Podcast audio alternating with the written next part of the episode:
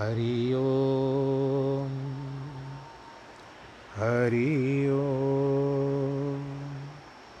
हरि ओम।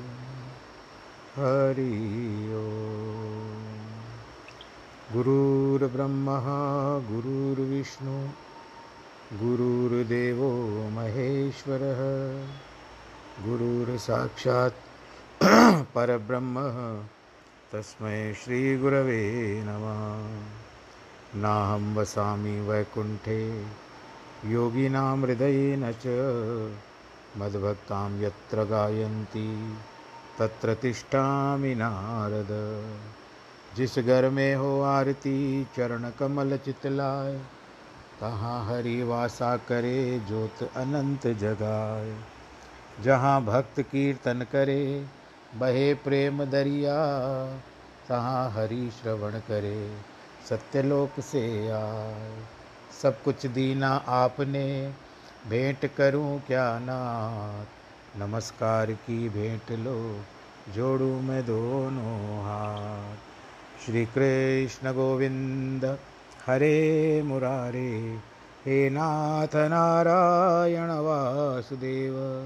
श्री कृष्ण गोविंद, हरे मुरारे। हे नाथ नारायण दानाथ देव।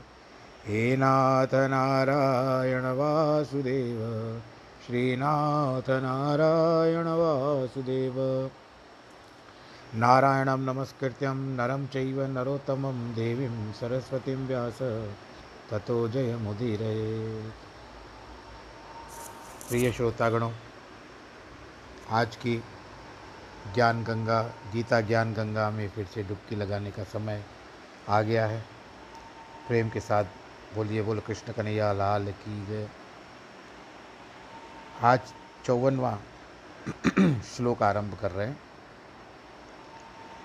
अर्जुन भगवान जी से पूछ रहे हैं, अर्जुन उवाच स्थित प्रज्ञस्य का भाषा समाधिस्त केशव स्थित धी की प्रभा शेत किमासीत, व्रजेत किम। अर्जुन ने कहा, हे केशव, समाधि में स्थित बुद्धि, स्थिर बुद्धि वाले पुरुष का लक्षण क्या है? वह कैसे बोलता है? कैसे बैठता है? कैसे चलता है? इस श्लोक में अर्जुन एक ही प्रश्न के मानो चार प्रश्न पूछ रहे हैं। आत्मस्थिति वालों की पहचान से कौन कौन से विशिष्ट लक्षण हैं? वे कैसे बोलते हैं? कैसे बैठते हैं? संसार में वे किस प्रकार का बर्ताव करते हैं? समाधि का अर्थ, जहाँ मन स्थिर हो जाए, वहाँ ब्रह्म को देखना। जैसे भक्ति नामदेव ने कुत्ते में भगवान की आत्मा को देखकर उनको, उनके रूप में देखा, भगवान को देखा। यह पदवी जन्म जन्म के पुण्यों तथा अंतकरण की शुद्धता से प्राप्त होती है। भगवान जी इन चार प्रश्नों के उत्तर स्पष्टता देते हैं। श्री भगवान वाच पचपनवा श्लोक है, प्रजहाति यदा कामान सर्व पारा पार्थ मनोगतान, आत्मये वात्मा तुष्ट, स्थित प्रज्ञ दोचते। इसका अर्थ ये बताते हैं कि हे अर्जुन, जब मनुष्य मन की संपूर्ण कामनाएँ त्याग देता है तब आत्मा से संतुष्ट हुआ स्थिर बुद्धि वाला कहा जाता है। सर्वप्रथम आज आगे शुरू करने से पहले आप श्रोतागणों का प्रेम देख करके मुझे बड़ा आनंद आ रहा है। कई लोग मुझसे प्रश्न करते हैं और वे प्रश्नों के उत्तर आज किसी श्रोता ने मुझे बम्बई से पूछा है। उसके मन में तीन प्रकार के संदेह हैं। वो इसका निवारण करना चाहता है। तो मैंने विचार किया कि कथा को आरंभ करने से पहले तीन प्रकार के जो संदेह उसने भेजे हैं तो उन संदेह का निवारण कर देता हूँ। बाकी जैसे हरी इच्छा। इसमें उसने पूछा है कि कई जगहों पर यह बताया जाता है कि पुत्र का महत्व बहुत ज़्यादा है पिंडदान करने के लिए, जब वो मृत्यु हो जाती है। एंड और वो जो होता है, वो अपने बड़ों के मुक्ति का कारक बनता है। और प्रश्न ये भी किया है कि जब शादी हो जाती है तो कन्यादान को बहुत बड़ा दान कहा जाता है। और जो किए हुए कर्तव्य है, कर्म है, उन पापों को धो डालता है। यदि सब बुरे कर्म चले गए तो उसके बाद तो मुक्ति मिलनी चाहिए। और ये दोनों क्या सच हैं? अगर ये दोनों सच हैं तो फिर पुत्र और पुत्री में कोई भी अंतर नहीं है। मुक्ति प्राप्त कर लेते हैं। और मुक्ति क्या स्वयं के कर्मों के द्वारा ही मिलती है? या मुक्ति किसी की सहायता के द्वारा मिलती है।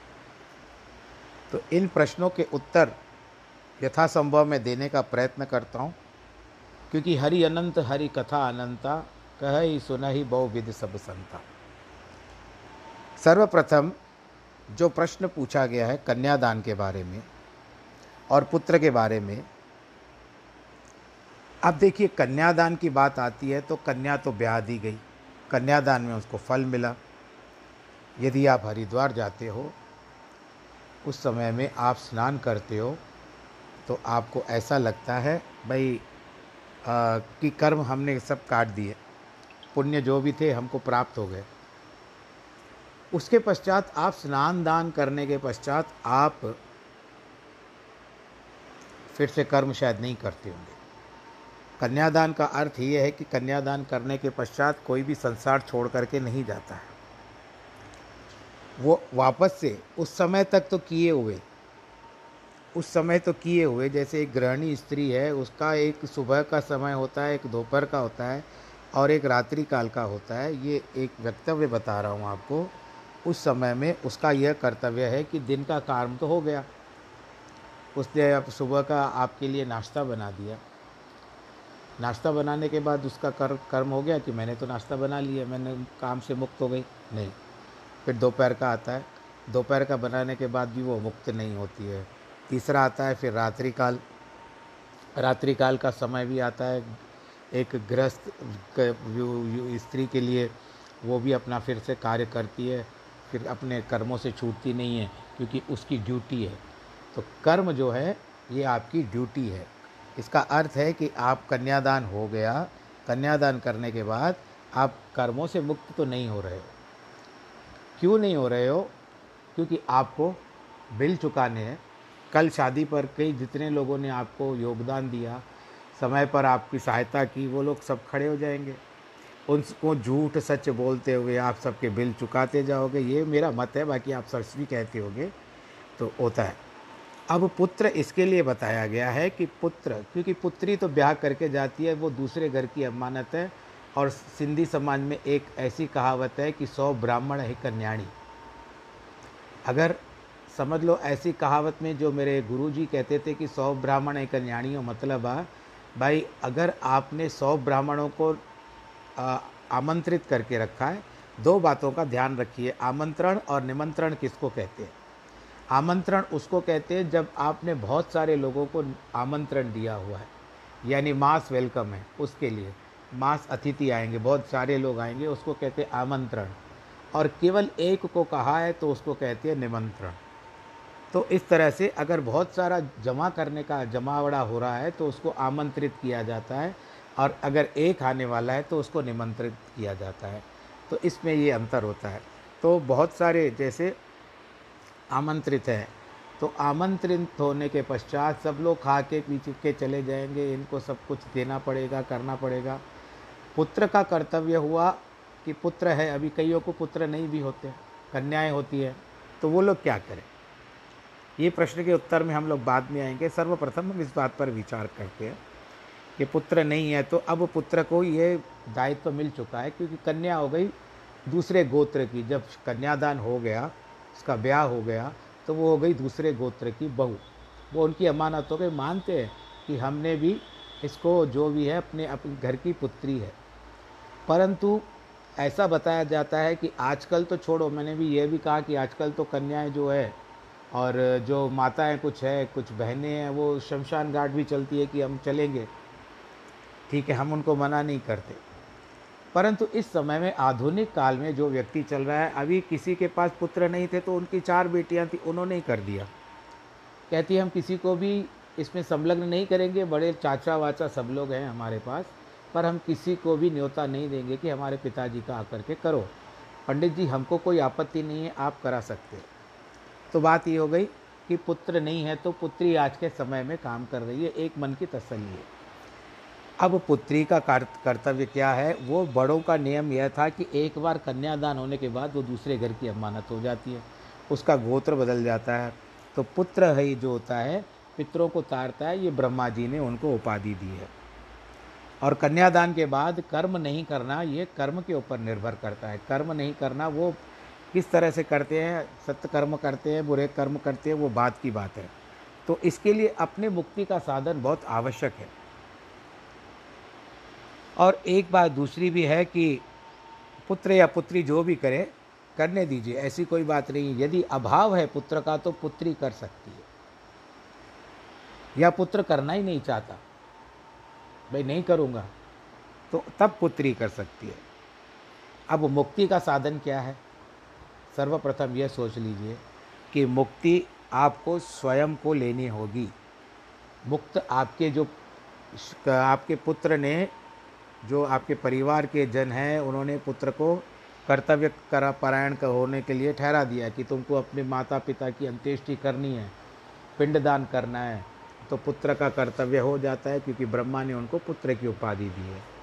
और कई वर्ष तक ये परिपाटी चलती रही।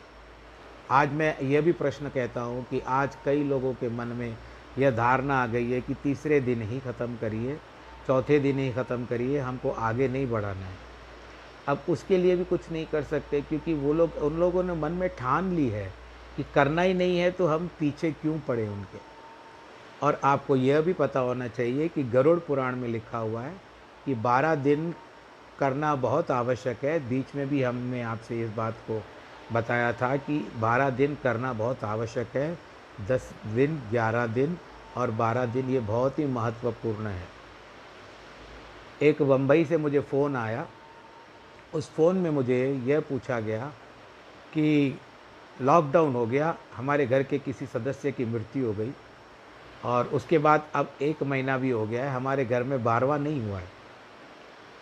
तो अब हम क्या करें? मैंने एक महीने का मासिक भी आ गया, हो चुका है, पर हमारे घर में अब तक बारवा नहीं हुआ है।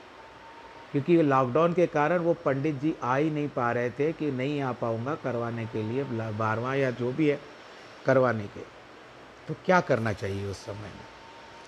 तो मैंने उनको यह राय दी, यह मशवरा दिया कि देखो, अब जो भी हो गया, दसवां और ग्यारहवा भी नहीं हुआ है और मासिक भी उन्होंने किया तो ब्राह्मण तो आ नहीं रहा है बारवा तो हुआ नहीं है। तो अब इसके लिए जो नियम है कि जिसका पहले दिन से लेकर के बारह दिन तक कुछ नहीं होता है, यानी कोई क्रिया नहीं होती है, उसके लिए एक विधान यह बताया गया है पितृदोष का निवारण करने के लिए आप उनको किसी तीर्थ क्षेत्र में जा कर के अपने पंडे से मिल करके उनके लिए त्रिपिंडीकरण कराएँ, जिससे पितृदोष की मुक्ति होती है। पर वो होता है एक वर्ष के बाद। तुरंत नहीं होता है। एक वर्ष के बाद होता है। अर्थात कि बरसी पहली बीत जाए। अंग्रेज़ी तारीख नहीं, आप फिर से सुन लीजिए। अंग्रेज़ी तारीख के हिसाब से बरसी नहीं, लगभग आसपास ही होती है अंग्रेज़ी तारीख भी। सिंधी महीने के हिसाब से या हिंदू कैलेंडर में जो माह आता है, उसकी तिथि देखी जाती है। जिस तरह से मैं कईयों को सुबह को भेजता हूँ ना, आज फलानी तिथि है, आज फलाना महीना है तो उसके अनुसार उसको नाप मान लेना चाहिए कि जिसको भी प्राप्ति होती है मेरे द्वारा, प्रत्येक दिन का पंचांग, उस ये इंगित होता है कि आज फलानी तिथि है, फलाना महीना है। कृष्ण पक्ष या शुक्ल पक्ष चल रहा है, ये लोग आप तो देखते ही होंगे। और कई लोग उस पर प्रश्न प्रश्न, प्रसन्न भी होते हैं। तो अब बारह दिन हुआ ही नहीं, और पुत्र, और दूसरी बात यहाँ पर आती है कि हम तीसरे, चौथे दिन ख़त्म कर देंगे। तो अब पंडित तो कुछ कर नहीं सकता। तो दसवां, ग्यारहवां और बारहवां हुआ नहीं है तो मैंने उनको यही सलाह दी कि आप जा कर के अभी तो जो भी हुआ, खुद तक कुछ हुआ नहीं है। दसवें दिन के पिंडदान के द्वारा शरीर की फिर से निर्मित होती है जो हम लोगों को नहीं देखता है। आप गूगल पर पढ़ सकते हो। और दूसरी बात है, ग्यारहवें दिन आपको पता है सूतक की निवृत्ति होती है। सूतक की निवृत्ति ग्यारहवें दिन ही क्यों होती है?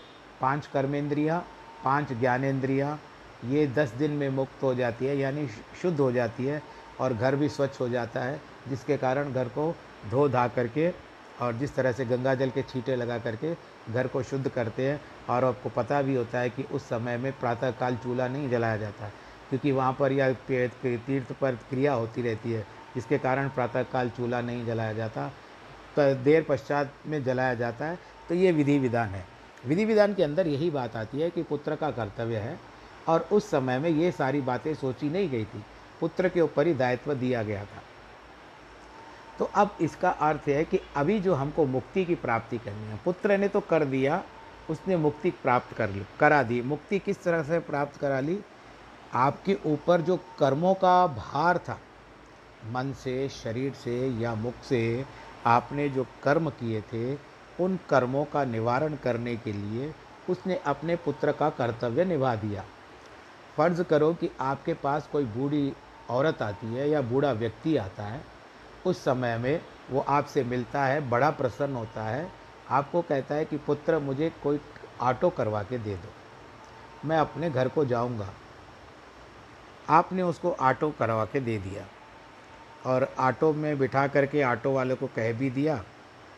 अब जब वो बूढ़ा व्यक्ति या बूढ़ी स्त्री जाती है या इनको भी छोड़ो, कोई और किसी को ले लो तो आपको आपने आपका कर्तव्य है कि आपने उसको ऑटो में बिठा दिया, आपने एक तो नाव में बिठा दिया। अब रास्ते में वो दस स्थानों पर रुकेगा। कहेगा, मुझे बाज़ार से ये भी सामान लेना है, भले ऑटो वाले को तंग करेगा, बड़ी उम्र का है, मुझे ये भी लेना है, मुझे वो भी लेना है। कहते हुए वो आटे ऑटो वाले को या गाड़ी वाले को जिसमें भी बैठा हो, जो कहते साधन है उसके पास जाने का, उसको दस बार रुकाएगा। तो उसमें भेजने वाले का तो दोष नहीं है, उसने तो उसको सही तरीके से ऑटो में बिठा दिया। तो मंतव्य होता है, गंतव्य होता है, मंतव्य गंतव्य तक नहीं पहुँचा सकता। मेंटल स्टेटस जो होती है, वो आपको डेस्टिनी तक नहीं पहुँचा सकती है। तो इसके लिए पुत्र का कर्तव्य है कि उसने अपने बड़ों के लिए पिंड दान कर दिया और उसको मतलब है कि नर्क से जाने से बचाया। नर्क, आप ध्यान दीजिए कि मुक्ति कब प्राप्त होती है? और नर्क कैसे होता है? और स्वर्ग कैसे होता है? ये जो शास्त्रों में लिखा हुआ है। स्वर्ग की प्राप्ति होती है जो केवल सत्कर्म करते हैं, अच्छे कर्म करते हैं, किसी का अहित नहीं करते, किसी से दुराचार नहीं करते, अनाचार नहीं करते, और सबसे मेल जोल करके रहते हैं, उनको स्वर्ग की प्राप्ति होती है। स्वर्ग में जाते हैं, सुख भोगते हैं, फिर संसार में आना पड़ता है। फिर किसी बड़े साम्रांत व्यक्ति के घर में जन्म ले करके अगर अच्छे कर्म किए तो ठीक है, नहीं तो फिर कर्मों के चक्कर में फंस गया। नर्क उसको प्राप्त होता है जो केवल सारा दिन बुरा ही बुरा सोचता है, औरों के ऊपर दुराचार करता है, दुष्कर्म करता है। धोखा, दगा देना, ये भी आप गूगल पे पढ़ सकोगे, नर्क का वर्णन किस तरह से होता है तो आप उसमें आपको सारे उत्तर मिल जाएँगे। मैं यहाँ पर वो विस्तार से नहीं रखना चाहता, मैं केवल समाधान बता रहा हूँ कि प्रश्नों का उत्तर क्या है। तो केवल मेरा कहने का तात्पर्य यही है कि पुत्र हो या पुत्री, चलो पुत्री को भी मैंने दे हमने आज के तारीख में रिकग्नाइज कर दिया। उसको मान्यता दे दी कि पुत्री, आप अपने जो भी बड़े भगवान न करे, जिनकी माता पिता लंबी आयु के जिए अगर न भी हो तो उस समय में वो अपने बड़ों के लिए करवा, कर्तव्य कर सकती है। और दूसरी बात, अगर उस समय पुत्र या पुत्री ना हो तो कोई भी घर का रिश्तेदार जो पुत्र के समान हो, जैसे भतीजा हुआ या कोई भी हुआ वो कर सकता है। और तीसरा तीसरी क्या है कि यदि आपका नाती है यानी आपके बेटी को उनकी बेटी है जो बेटी को बेटा है एक आयु की सीमा को पार कर चुका है तो हम बड़ों से आज्ञा लेकर उसके दादा पर, पर, परिवार से हम आज्ञा लेकर के उस नाती को जैसे ऐसा डेटो चौंदा उसको हम उसके नाना के या नानी के लिए जिसकी जो होती है मृत्यु, उनके लिए हम लोग कर्म बंद कर देते हैं। तो बड़े आसान की बात है, नर्क जो बुरे कर्म करता है, जो केवल दूसरों का बुरा सोचता है, सभी के ऊपर अत्याचार करता है, मन में सदैव खोट होती है, और चोरी चकारी की आदत है या बुरे कर्म आप करने वाला हो तो उस तरह से उस व्यक्ति को नर्क निश्चित है। और दूसरी बात रहती है कि जो अच्छे कर्म करता है, सत्कर्म करता है, दूसरों को भला करके बांटता है उसको स्वर्ग की प्राप्ति होती है।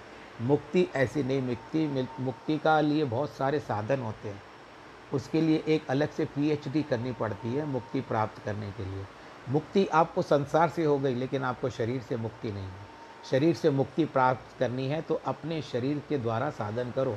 डिग्री आपको प्राप्त करनी है तो आपको उतनी साधन करने पड़े पड़ेंगे। पीएचडी करने के लिए उतनी मेहनत करनी पड़ेगी, उतने पापड़ बेलने पड़ेंगे। तभी जा कर के आपको मुक्ति का यानी एक सर्टिफिकेट मिलता है। रिकग्नाइज होती है कि इसने पीएचडी की है। कितने लोगों के पास आपको मिलने जाना पड़ता है।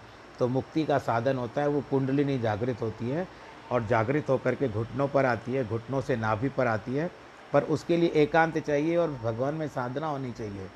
और उसके पश्चात नाभि मंडल पे आ गई। नाभि से हृदय में, हृदय से यहाँ जो वो, यहाँ पर जहाँ तिलक लगाया जाता है फोर पर फोर हेड से यहाँ पर जाती है सीधा, जहाँ पर शिखा स्थान है, ऊपर। वहाँ पर से जिसने प्राणों का त्याग किया, उसको मुक्ति होती है। जो मैंने पढ़ा है, जो मैंने सुना है, वो मैं आपसे अक्षरक्ष बता रहा हूँ। तो इस तरह से ये जो समाधान थे कि पुत्र का कर्तव्य है अपने बड़ों का, परंतु आज हम मान्यता पुत्रियों को भी दे देते हैं कि इस तरह से अगर यदि कोई नहीं है करने वाला तो आप उस समय हम त्री की मात्रा, पुत्री अगर है तो हम त्री में से त्र में से ई की मात्रा निकाल देंगे तो आप पुत्र बन जाओगी। तो सौ न्याणियों, सौ ब्राह्मण हिक न्याणियों, मेरे गुरु जी कहते थे, मैं इस बात पे फिर से आ रहा हूँ कि सौ सौ ब्राह्मण हिक न्याणु यदि आपने सौ ब्राह्मणों को आमंत्रित किया है और आप उनको भोजन कराने के लिए बुलाए हैं, अब इस जैसे लॉकडाउन चल रहा है, वो नहीं आ पा रहे हैं और आपने संकल्प किया है कि कह मुझे करना है तो आप उस समय एक न्याणी को खिला दो भी। वो सौ ब्राह्मणों के बराबर हो जाते हैं। ये हमारी सिंधियों में कहावत है। अब हम वापस से भगवत गीता की ओर चलते हैं। अर्जुन के प्रश्न का उत्तर यही है कि व्यक्ति प्रत्येक साधारण सांसारिक जनों में भिन्न दिखाई नहीं देता। परंतु उसके मन में से संपूर्ण सांसारिक कामनाएँ तथा तृष्णाएँ दूर हो जाती है। प्रतिपल अपने प्रियतम परमात्मा के प्रेम में मस्त रहता है। उसके मन में कोई भी अन्य संकल्प नहीं आता।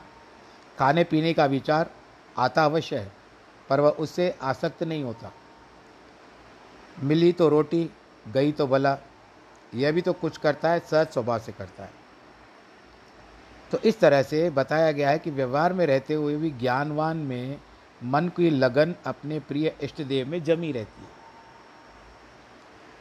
बाहर से वह सब कर्म करता है, दुख व शोक भी अनुभव करता है।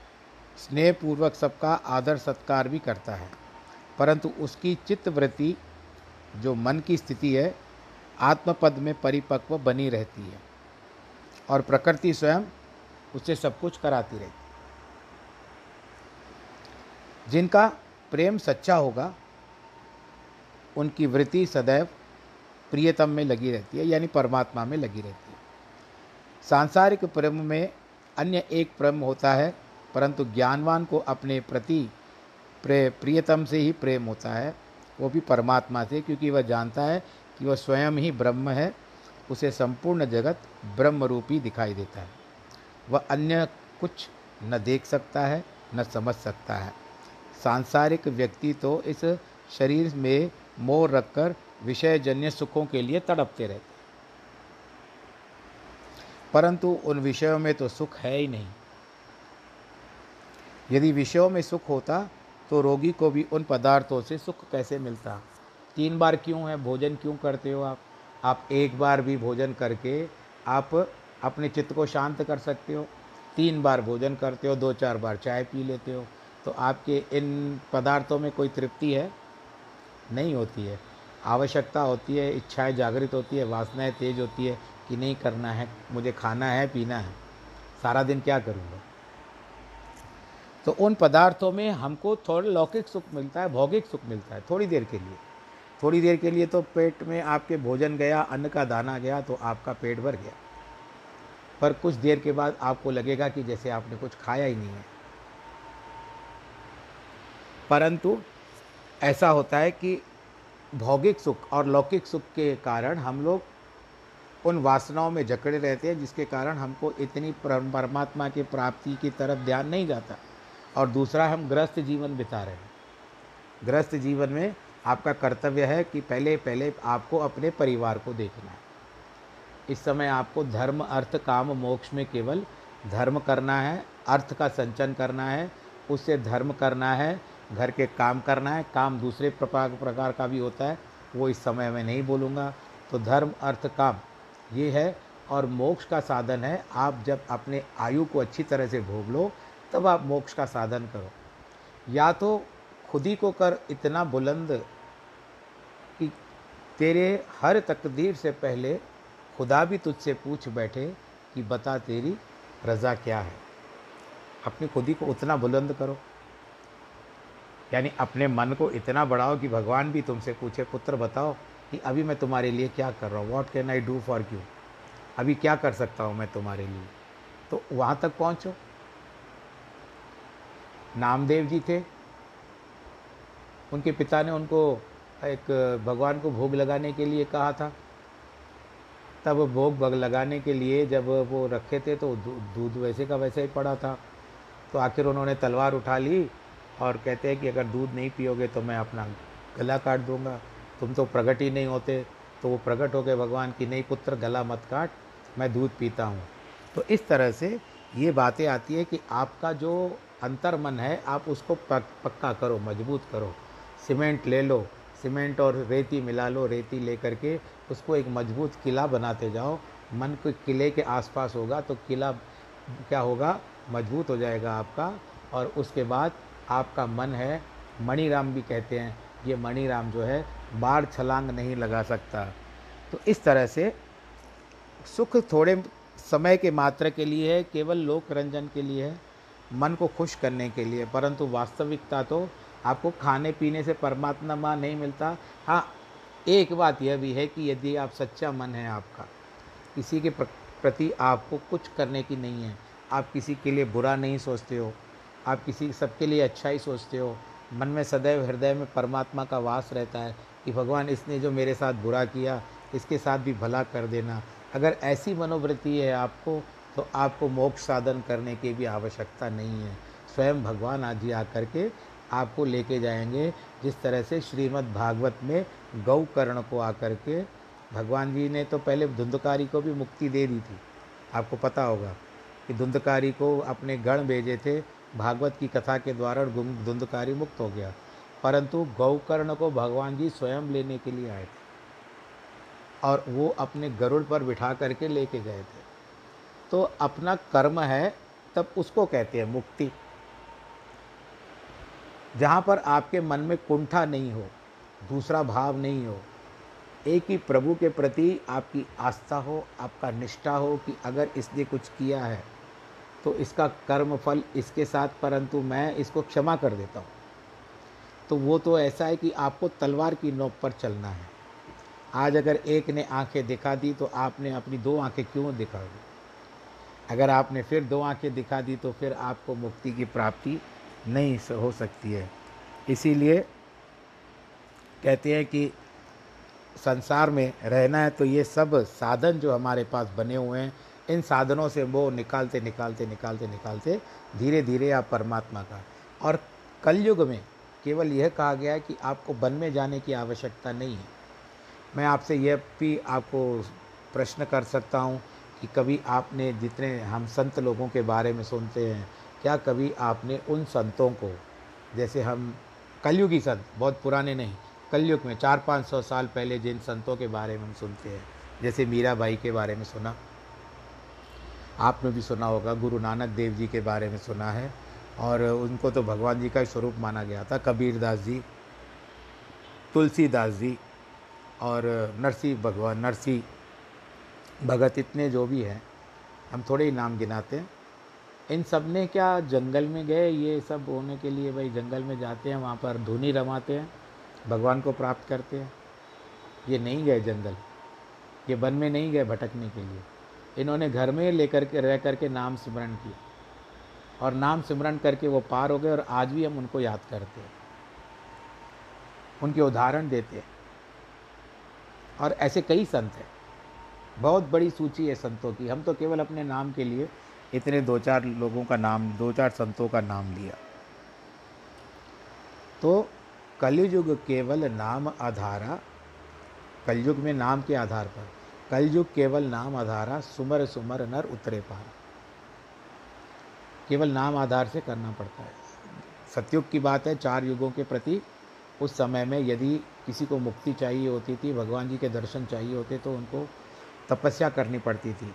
फिर यज्ञ करना पड़ता था, फिर पूजा पाठ के द्वारा। परंतु कलयुग में ऐसा कुछ भी नहीं है।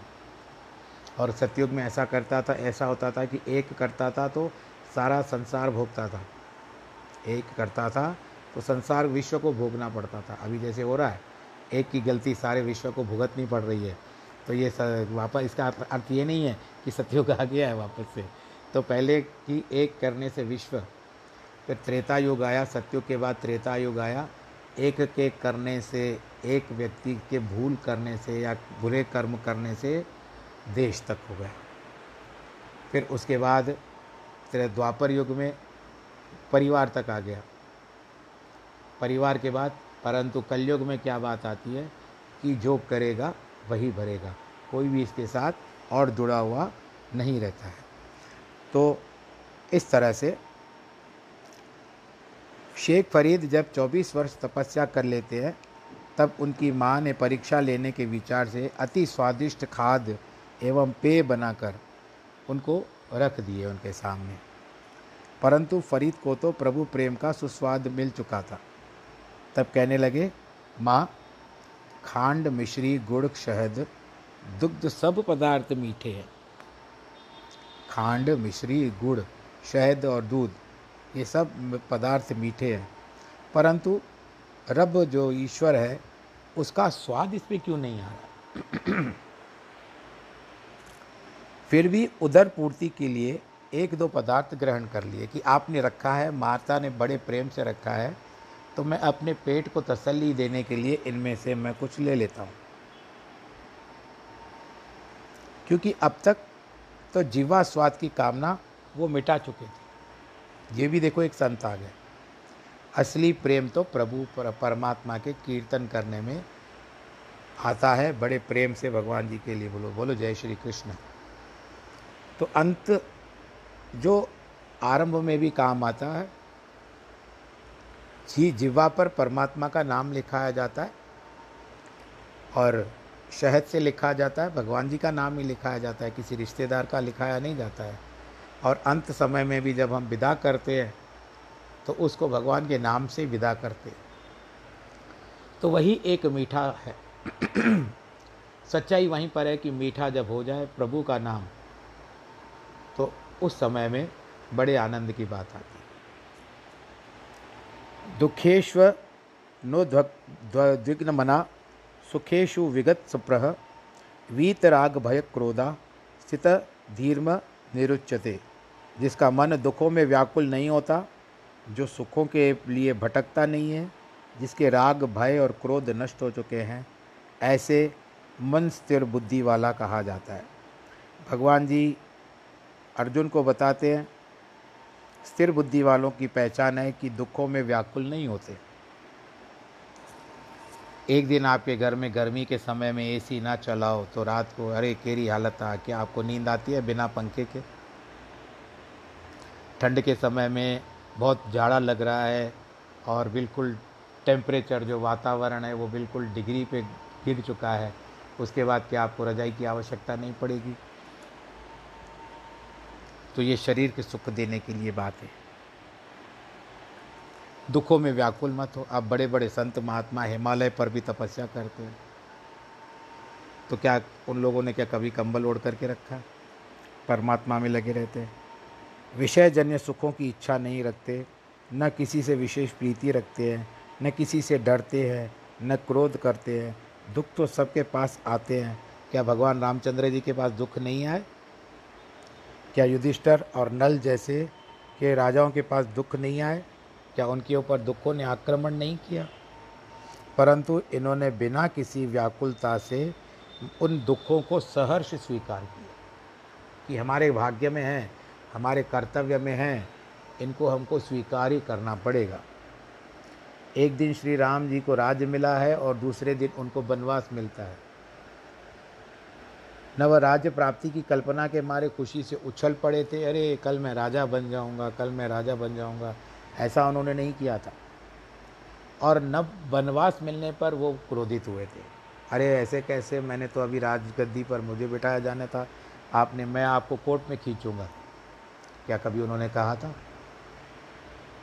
राजा युधिष्ठिर को भी दुर्योधन की शत्रुता के कारण तेरह वर्ष का वनवास, यानी बारह वर्ष वनवास और एक वर्ष अज्ञातवास, भोगना पड़ा। राजा नल भी लगभग वैसी दशा हुई, पर इसमें कोई घबराया नहीं। उन्होंने अपने कहा कि जो हो है, हमारे भाग्य में जो लिखा है, उसको हमको स्वीकार करना है। स्थिर बुद्धि वाले पुरुष जानते हैं कि दुख अथवा सुख दोनों प्रारब्ध के अनुसार मिलते हैं। आपने जो पूर्व जन्म में कर्म किए, वो मिलते हैं। एक बात के अन्य मिलते ही रहेंगे, ऐसी कोई सुबह नहीं है जिसको शाम ना आए। इस प्रकार सुख दुख का चक्र चलता रहता है। राजा हरिश्चंद्र जब राजत्व से उतर गए उनको मृत्यु के स्थान पे जाना पड़ा। अर्थ यह कि शमशान में चले गए और वहाँ पर वो शमशान पाल चौकीदारी की नौकरी करने लगे, यानी चांडाल का भी रूप धारण किया उन्होंने। जब उनकी पत्नी अपना मृत पुत्र रोहित लेकर को जलाने के लिए शमशान भूमि में आई तो अग्नि संस्कार का पैसा नहीं दे पा रही थी। तो हरिश्चंद्र कहते हैं, पहले भाई पैसे देने पड़ेंगे तुमको। तभी मैं पुत्र को जलाने के लिए दूँगा। वह भी घबराई नहीं और हरिश्चंद्र भी अपने कर्तव्य पर डटे रहे। शमशान स्वामी के आदेश के अनुसार दाग कर्म कर कर मांगने लगे।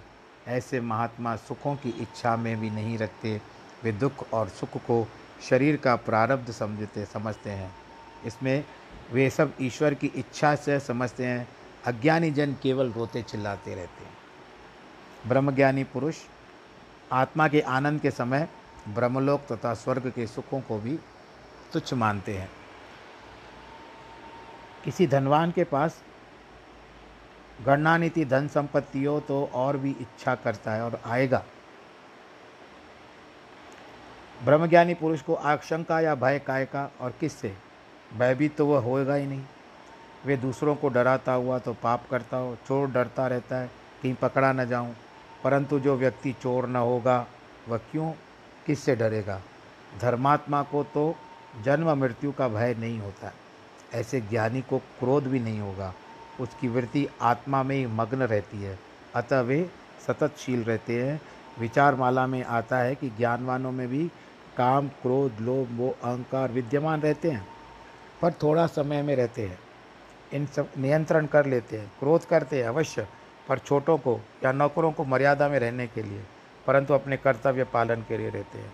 सांसारिक कर्तव्य पालन करने के लिए अन्य मत, अन्य मातहतों को सुमार्ग पर चलने के लिए क्रोध करते हैं, बाकी नहीं करते हैं। और द्वेष नहीं करना चाहिए, राग और द्वेष नहीं करना चाहिए। प्रभु परमात्मा में जितना हो सके समय गुजारना चाहिए, और जितना समय आप परमात्मा को दोगे वैसे वैसे आपके संसार के बंधन छूटते जाएँगे। परंतु भगवान भी ऐसे आसानी से नहीं लेते हैं। बहुत ठोक बजा करके आपको जा, अग्नि में जल करके अपने आप को कुंदन बनाना होता है। तभी जा करके भगवान जी आपको स्वीकार करते हैं। नहीं तो इस देह की क्या गति? कि भगवान जी के पास चाहे हाँ सत्संग, कीर्तन करते रहो, निरंतर भगवान जी की आराधना करते हो तो निश्चित ही आपकी मुक्ति का साधन आपको मिल जाएगा स्वयं नारायण जी आपको लेने के लिए आएँगे। तो आज के हम प्रसंग को यहाँ पर विश्राम देते हैं। आज जिनके भी जन्मदिन है और वैवाहिक वर्षगांठ है, उनको ढेर सारी बधाइयाँ और आप अपने पूरे परिवार के साथ अपने घर में रहें, सुरक्षित रहें, अपना ख्याल रखें, औरों की चिंता छोड़ दीजिए, अपना परिवार का ध्यान रखिए। बाकी दूरभाष है टेलीफोन है, आप उनसे बात कर सकते हो। मैं भी यहाँ पर शहर में रह करके जो कई लोगों को मैं फ़ोन पे बात, ज़रूरी नहीं है कि वे मुझे क्यों नहीं कर रहे हैं। मैं अपनी तरफ़ से जिनके साथ जैसे रिश्त, घनिष्ठ रिश्ता रहता है, मैं उनके साथ उसी तरह से बात करता हूँ। प्रेम से अगर दो शब्द हम लोग बोल देते हैं ना, ढाई अक्षर प्रेम का पढ़े सो पंडित होए तो ये सारी बातें हैं। अब बात भगवान करे, आपकी मनोकामना पूर्ण हो। धर्म की जय हो, अधर्म का नाश हो, प्राणियों में सद्भावना हो, विश्व का कल्याण हो। नमो नारायण।